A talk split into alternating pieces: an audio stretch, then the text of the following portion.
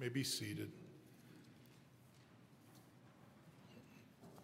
Our sermon text today is Galatians chapter 3, verses 1 through 9. Before we take a look at that, though, would you pray with me? Heavenly Father, we ask that as we just sang, that you would indeed open our eyes that we may see and open our ears that we may hear your truth, your word. And most especially, Lord, we pray that you would open our hearts that we might receive it, so that we might be illumined by your Spirit, and that we might know your will for us. Speak to us now through your holy word. We ask it in the name of Christ Jesus, your Son and our Lord. Amen. Here now, Galatians chapter 3, verses 1 through 9. This is the inspired word of God. O foolish Galatians, who has bewitched you? It was before your eyes that Jesus Christ was publicly portrayed as crucified. Let me ask you only this Did you receive the Spirit by works of the law or by hearing with faith? Are you so foolish, having begun by the Spirit, are you now being perfected by the flesh? Did you so did you suffer so many things in vain, if indeed it was in vain? Does he who supplies the Spirit to you and works miracles among you do so by works of the law or by hearing with faith? Just as Abraham believed God and it was counted to him as righteousness. Know then that it is those of faith who are the sons of Abraham. And the scripture, foreseeing that God would justify the Gentiles by faith, preached the gospel beforehand to Abraham, saying, In you shall all the nations be blessed. So then, those who are of faith are blessed along with Abraham, the man of faith. Thus ends the reading of God's holy and inspired word, our only infallible rule for faith and practice. The grass withers and the flower fades. The word of our God will stand forever. I love the 1980s. I was eight years old when the 1980s began. I was a, a senior in high school as the decade came to a close. And so many of my, my growing up years coincided with the decade of the 1980s. And as I look back on that time period, I, I do so with a great deal of nostalgia, fondly remembering the music, the games, the, the TV shows, and the celebrities of that age. Now, I don't necessarily believe that any of them were necessarily uh, qualitatively better than those of any other era, but there's just a special place in my heart for them. One of the celebrities of that era that is special to me in my memories is Laurence Tureaud. Perhaps you don't remember Laurence Tureaud. Actually, my guess is that you do remember him. You simply don't recognize the name.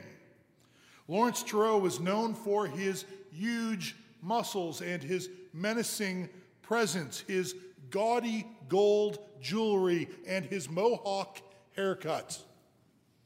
Yes, Laurence Tureaud is better known as Mr. T. Mr. T was known for one other thing it was his oft repeated catchphrase. Do you remember it? I pity the fool. I pity the fool, he said. I saw an interview once with Mr. T where he said that the origins of that phrase were actually in the Bible. And it turns out that, that he's actually a born again Christian. And, and I found it interesting. So I was kind of weighted with bated breath to hear what he had to say about it. He said that the origins were in the Bible. He said, Well, I, I looked in the Bible and I saw there's a lot of fools in the Bible, and there's a lot to pity in the Bible. And so I just put them together.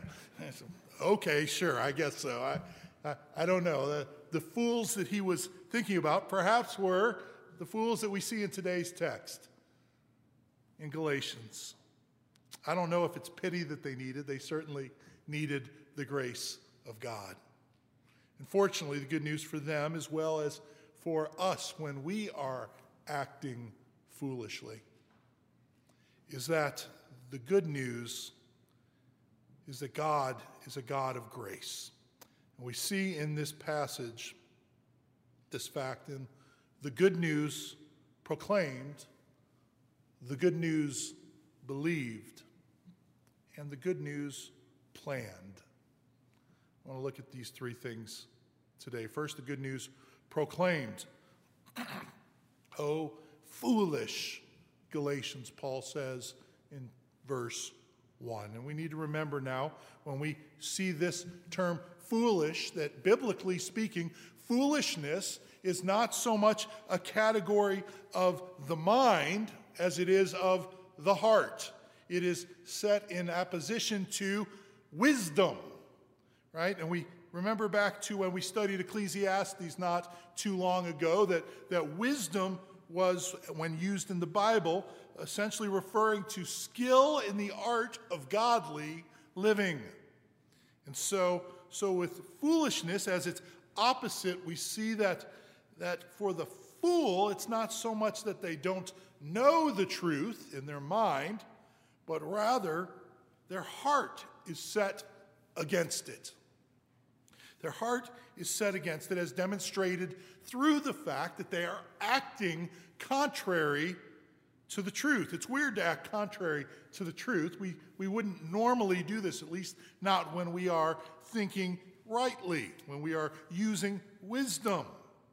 Imagine, for instance, walking to the edge of a cliff, right, and looking over and saying, Oh, this is a nice place. I think I'll just take one step further right? And everything will be fine. It's not a problem. I'm just going to walk out further to get a better view. We wouldn't think that because we know that the truth is there's this thing called gravity, right? And if we step off the edge of the cliff, we will fall, right? And so we, we act according to our knowledge of that truth and we, we stay from walking over the edge, right? It would be very odd for us to act contrary to what we know to be the truth. It's not normal, it's not rational.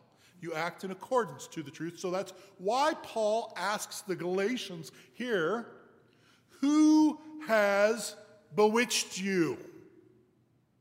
Who has bewitched you? He says. He's not suggesting that there actually was, was actual witchcraft going on per se, but he's, he's saying that, that it is mesmerizing how you are, are, are acting here. I, he, I'm just dumbfounded by it. I can't imagine what could possibly cause you to act so contrary to that which has clearly been proclaimed to you as truth.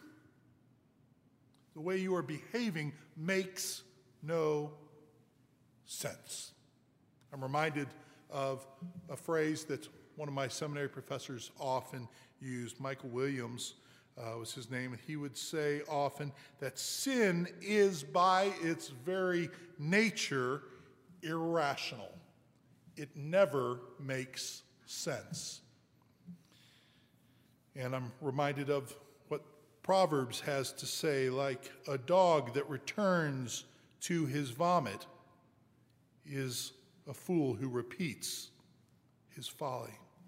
And yet, we routinely trade the glory and goodness and graciousness of God in exchange for the filth of our so called good works. Instead of resting in God's all sufficient grace, we fall into a, a mentality of work salvation, this idea that, that I'm going to do it. I am going to do enough to make myself good before God. Why would we possibly do this? I can only conclude that it's because because we want all the credit, or at least some of the credit. We want to, to be able to think that we did our part to somehow earn what we have received, that, that God likes us, but it's because we're good enough to be liked. It's because we've done enough, because we've earned enough points. That way we have accomplished it. Elder DJ Ward once said, I hear this on television and I hear it in churches. God has done all he can do, the rest is up to you. But if the rest is up to you, then Jesus didn't accomplish his task to save people from their sins. But as Ward pointed out, the death of Christ was not an attempt, it was an accomplishment. Right? Jesus accomplished this. His goal was to save his people from their sins. And he did not just attempt to do this, it was not just an effort that he made, it was something that he actually accomplished on Calvary's cross. The debt was paid, our sins were atoned for, our salvation was secured, and it is finished. And we can rest in that truth. We can rest in that truth. That is what Jesus said on the cross, right? Those were his last words. He says, says as he is dying, gasping for breath, his final, final words are, It is finished. The debt is paid. And he gave up the ghost. Paul says it was before your eyes that Jesus was publicly portrayed as crucified. He, he's saying here that, that it was before your eyes he was publicly portrayed. It's as if he was, he was uh, he's placarded or it's billboarded, right? There, it's like he says, we, it was before your eyes like a billboard. I, I was thinking about billboards this week and I thought of Times Square. We were fortunate enough as a family to go to New York City about a year and a half ago, and it's amazing in, in Times Square to look around. There's just billboards everywhere, you know, just everywhere around you. And it makes sense if you think how, how many people come by there. I, I, I looked it up, and, and, and they said almost 400,000 people a day pass through Times Square.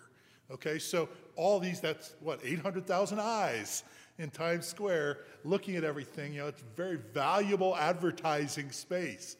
Uh, upwards toward as much as I read the, the most expensive, the largest and most expensive billboard in Times Square cost $3 million a month to pay for. Okay, so, so, so this is a pricey message that is being placed on that billboard. But as, as pricey as it is, as costly as it is, as valuable as that space is, know this as Jesus has been billboarded before your eyes, as he has been proclaimed before you, that that message of his death for you on Calvary's cross was more costly to him and more valuable to us than $3 million, right? Or any billboard that is in Times Square. He gave up all that he had. It was an infinite price that he paid and an infinite salvation that we received. What a blessing. And so it is that he was portrayed as crucified, not only you know, we need to understand this, I think, that, that Jesus wasn't the only one to come around saying he was the Messiah, right? We, we think these days, you know, you know, we see some, some crazy guy comes around and says he's the Messiah. Oh, um, you know, um, Jesus come back. Well, that's not something new in our age. It was something that was happening then as well. There were other people who were so-called messiahs, and they would gather people around them that would follow them, and, and they would, you know, do their thing and do their preaching and whatever would happen. And eventually they'd, they'd gather enough followers and gain enough influence that the Jews would take action, right? They'd say, uh, we need to do something about this guy. And they'd turn him over to the Romans and they'd crucify him, right? And that would be the end of it. His followers would say, oh, guess that wasn't the Messiah. Guess he's not our man. And they'd scatter and it would be forgotten to history. Jesus was different, was he not? Because when he was crucified, that was not the end of his messiahship, right? It was not the end because two reasons. One, his death didn't end his mission, it actually accomplished his mission, right? Because his mission was to save his people from their sins, and it was through the death of the righteous Lamb of God on Calvary's cross that we were saved from our sins. So his death didn't end his mission like it did for all of the other so called messiahs. It actually accomplished it. But beyond that, his death wasn't the end because he rose again. So that Jesus, even today, is now alive and at the right hand of God the Father, not just in like a spiritual sense, he's some kind of spiritual Jesus is there. No, the physical Jesus, a human being fully man and yet fully God, is alive. And this is the gospel that Paul had proclaimed to them, and that I have proclaimed to you. right? So we, like the Galatians, are without excuse. And sometimes I hear people say, well, well, you know, you, you say this gospel, how Jesus died for our sins. We have to believe in Jesus and trust in him. But what about the person who's never heard of him? To which I say, let's not worry about them right now.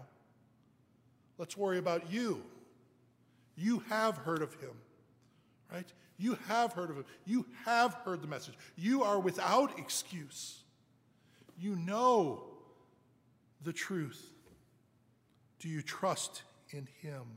I urge you today, believe the good news. That leads us to our second point the good news believed. The good news believed. In verses 2 and, and then we'll skip down to verse 5 here to start out with. I just want to point out, he says this Let me ask you only this Did you receive the Spirit by works of the law or by hearing with faith? And then in verse 5, does he who supplies the Spirit to you and works miracles among you do so by works of the law or by hearing with faith? You notice the, the commonality between these two phrases, kind of saying the same thing. It's what's called an inclusio, where we say the same thing twice. And the idea is that everything kind of in between there is in that same theme. It's filling out that. And, and if we look more carefully at verses 2 through 5, we might see that actually there's, there's four questions that are, are rhetorical questions that he is asking that share one unified message, right? Let me ask you only this Did you receive the Spirit by works of the law or by hearing with faith? And then he asks, Are you so foolish, having begun by the Spirit, are you now being perfected by the flesh? Third, did you suffer so many things in vain, if indeed it was in vain? Fourth, does he who supplies the Spirit to you and work miracles among you do so by works of the law or by hearing with faith? You see, the point he's making here is in asking each of these rhetorical questions, he's not looking for an actual answer to them. He's trying to make the point that, that we are saved by grace through faith. And a lot of times we, we accept that, that this is not our own work, that this is something that God has done. He has saved us, He has brought us out of the kingdom of darkness into the kingdom of light. And He is the one who has done this. And I did nothing to deserve it, and here I am. But now I need to work my tail off so that I stay in, otherwise, God will kick me out. Right? I need to work and work and work. And, and if I can become really holy, it'll be because I worked really hard to do it right? I followed all the right teachers and I studied all the right Bible verses. I memorized the right passages. I was in the right Bible study and, and, and I, I did all the right spiritual disciplines. And I did, and I did, and I did, and I did. And therefore I became holy and I can be really proud about that. Paul's saying, no, no, no. Now, now, indeed, we should work. We should be doing things if we are indeed saved, if we have indeed trusted in Christ Jesus. Of course, we should be working. There should be an, an outworking of our faith seen in our works. That's what James is essentially all about, as he, he writes in James 2, right? So also faith by itself, if it does not have works, is dead. He says it's, it's not really a real faith. It's not a living faith, a true faith, if there aren't works that flow out of it. In verse 18, he says, Show me your faith apart from your works. I will show you my faith by my works. You believe that God is one, you do well, but even the demons believe and shudder. He's saying, you know, sometimes we think, you know, well, I just need to believe in God. As long as we believe God exists, that's really all he wants. And James says, no. Even the demons believe that. You know, it's not enough just to believe that God exists. Are you kidding me? We need to trust in Jesus, trust in Him, depend upon Him. But if we truly trust in Him, depend upon Him, rely upon Him, and find Him to be worthy, then our life will necessarily go in a direction of doing certain things, loving others as He has loved us.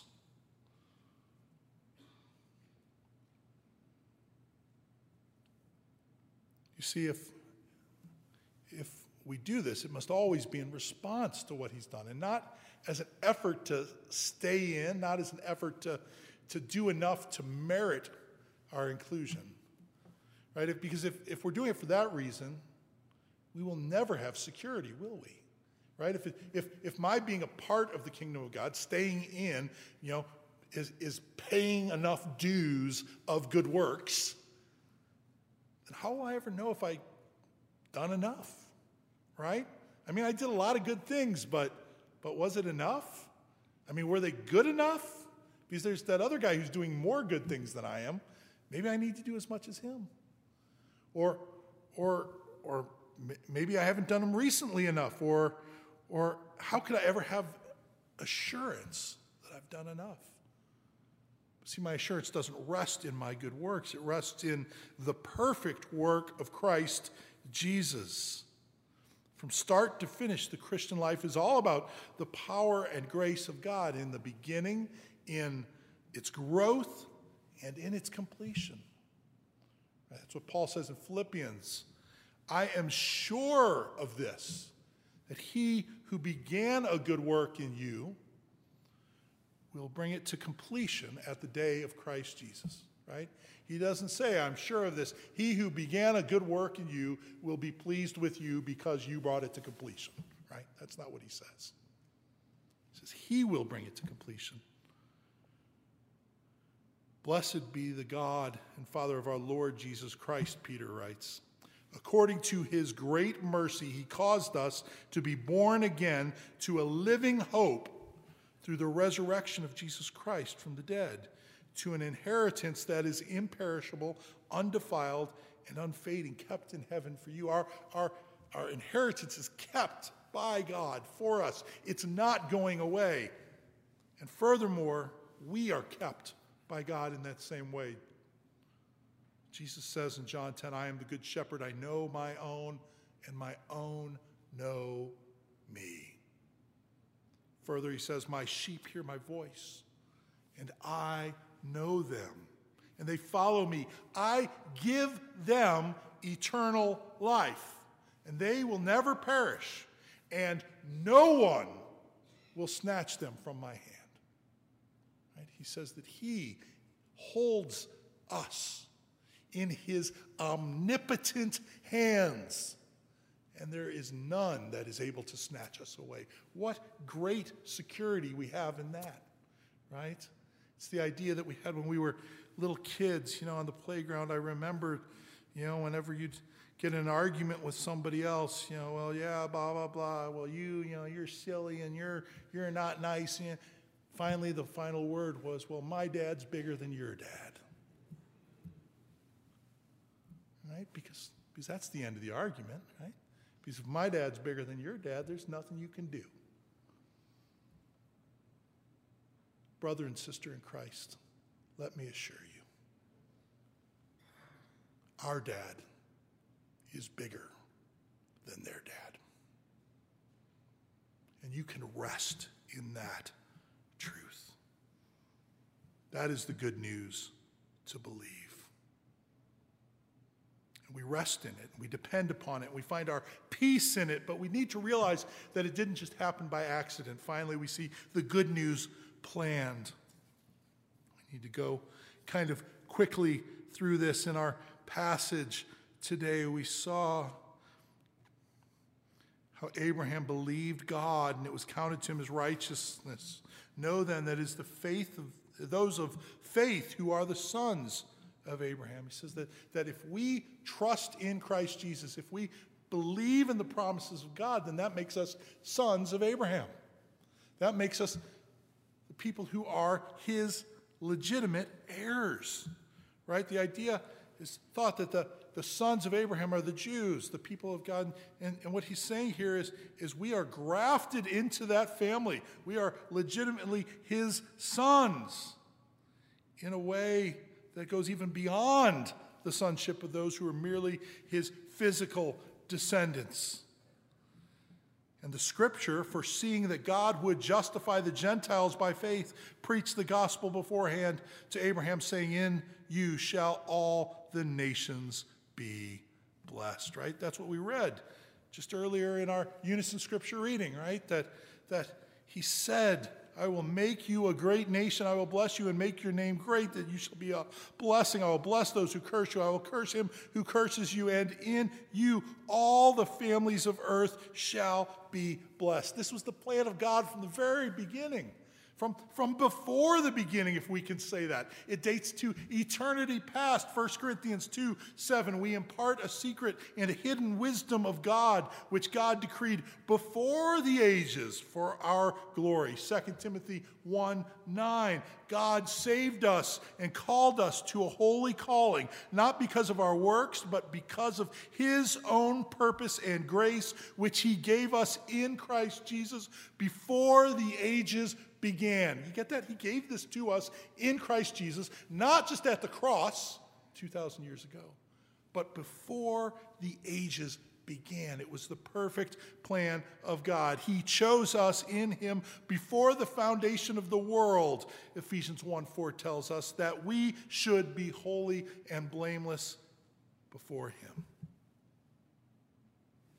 Indeed, this is a wonderful promise that the plan of God dates back all the way to this. It is not some, some sort of, of, of deal where God's coming up with this on the fly. It's not a plan B, right? He, he started out with Adam, and Adam messed up, and what am I going to do now? And, and then, you know, other people, Noah messed up. Oh, my goodness, and all these people are messing up all the way. And God's like, I don't know what I'm going to do. And uh, maybe we'll. No, it was the plan before anything happened, before Adam was created, much less fell plan of God was in place. And we've seen it work out throughout all of history, even in Genesis with the story of Abraham, right? We didn't see it today. We looked at Genesis 12, but if we read in Genesis 15, we'd read about how the promises to Abraham were going to be further carried out. He promised him he would have descendants. He said, Look toward the heaven, number the stars if you're able to number them. So shall your offspring be. He didn't have any descendants at this point, he was already an old man. But what did Abraham do? He believed the Lord, and it was counted to him as righteousness. Right? This doesn't mean that Abraham believed the Lord and that somehow merited him a righteous standing, right? It's not that this was an act of righteousness. No, he believed the Lord. He trusted in the Lord. He entrusted himself to the Lord and therein was clothed with the perfect righteousness of Christ. We are the same way. We are left with no hope unless we entrust ourselves to Christ. But if we do so, no longer are we robed in the filthy rags of our good works. Good works. Instead, we are clothed in the perfect righteousness of the Son of God, the one who died for us. See, because Abraham couldn't have been justified by the works of the law, they hadn't even been given to Moses yet. He couldn't have been perfected by the covenantal sign of circumcision, which was still two chapters away. No, he was justified because he believed in the promises of God. And that is what we need to do as well. Believe in the promises of God. Believe in the promises of God. Believe in the promises of God. And here's another promise of God that is a wonderful promise. In Matthew chapter 28, verse 20, or verse 19, we go back to 18 even. Verse 18, he says, Jesus says to his disciples, All authority in heaven and on earth have been given to me. Go therefore Make disciples of all nations, baptizing them in the name of the Father and of the Son and of the Holy Spirit, teaching them to observe all that I have commanded you. And behold, I am with you always to the very end of the age. Not just I'll be with you for a while, not just I'm with you as long as you keep doing things the way I want you to do them. No, I am with you always to the end of the age. So, since that is true, since all authority is His, and since He will always be with us, let us be working out His plan that He has had since the beginning. Our goal is not to come up with our own plan, but to get on board with His, seeking in all we do to lead people into a deeper experience and expression of the gospel. The gospel proclaimed, the gospel believed, and the gospel planned from the very beginning of time. Would you pray with me? Lord, we thank you for making us your people. We have done nothing to deserve it. We've done nothing to earn it. We've done nothing to merit it. And furthermore, there is nothing in us apart from you that keeps us as your people. But you, by your grace and for your glory, have done so. And so we are the beneficiaries. We give you thanks. And we pray that we would be not merely receptacles of your grace, but conduits of it so that your blessings, like they flowed into the life of Abraham, that he might be a blessing to all the families of the earth, that we might be the same.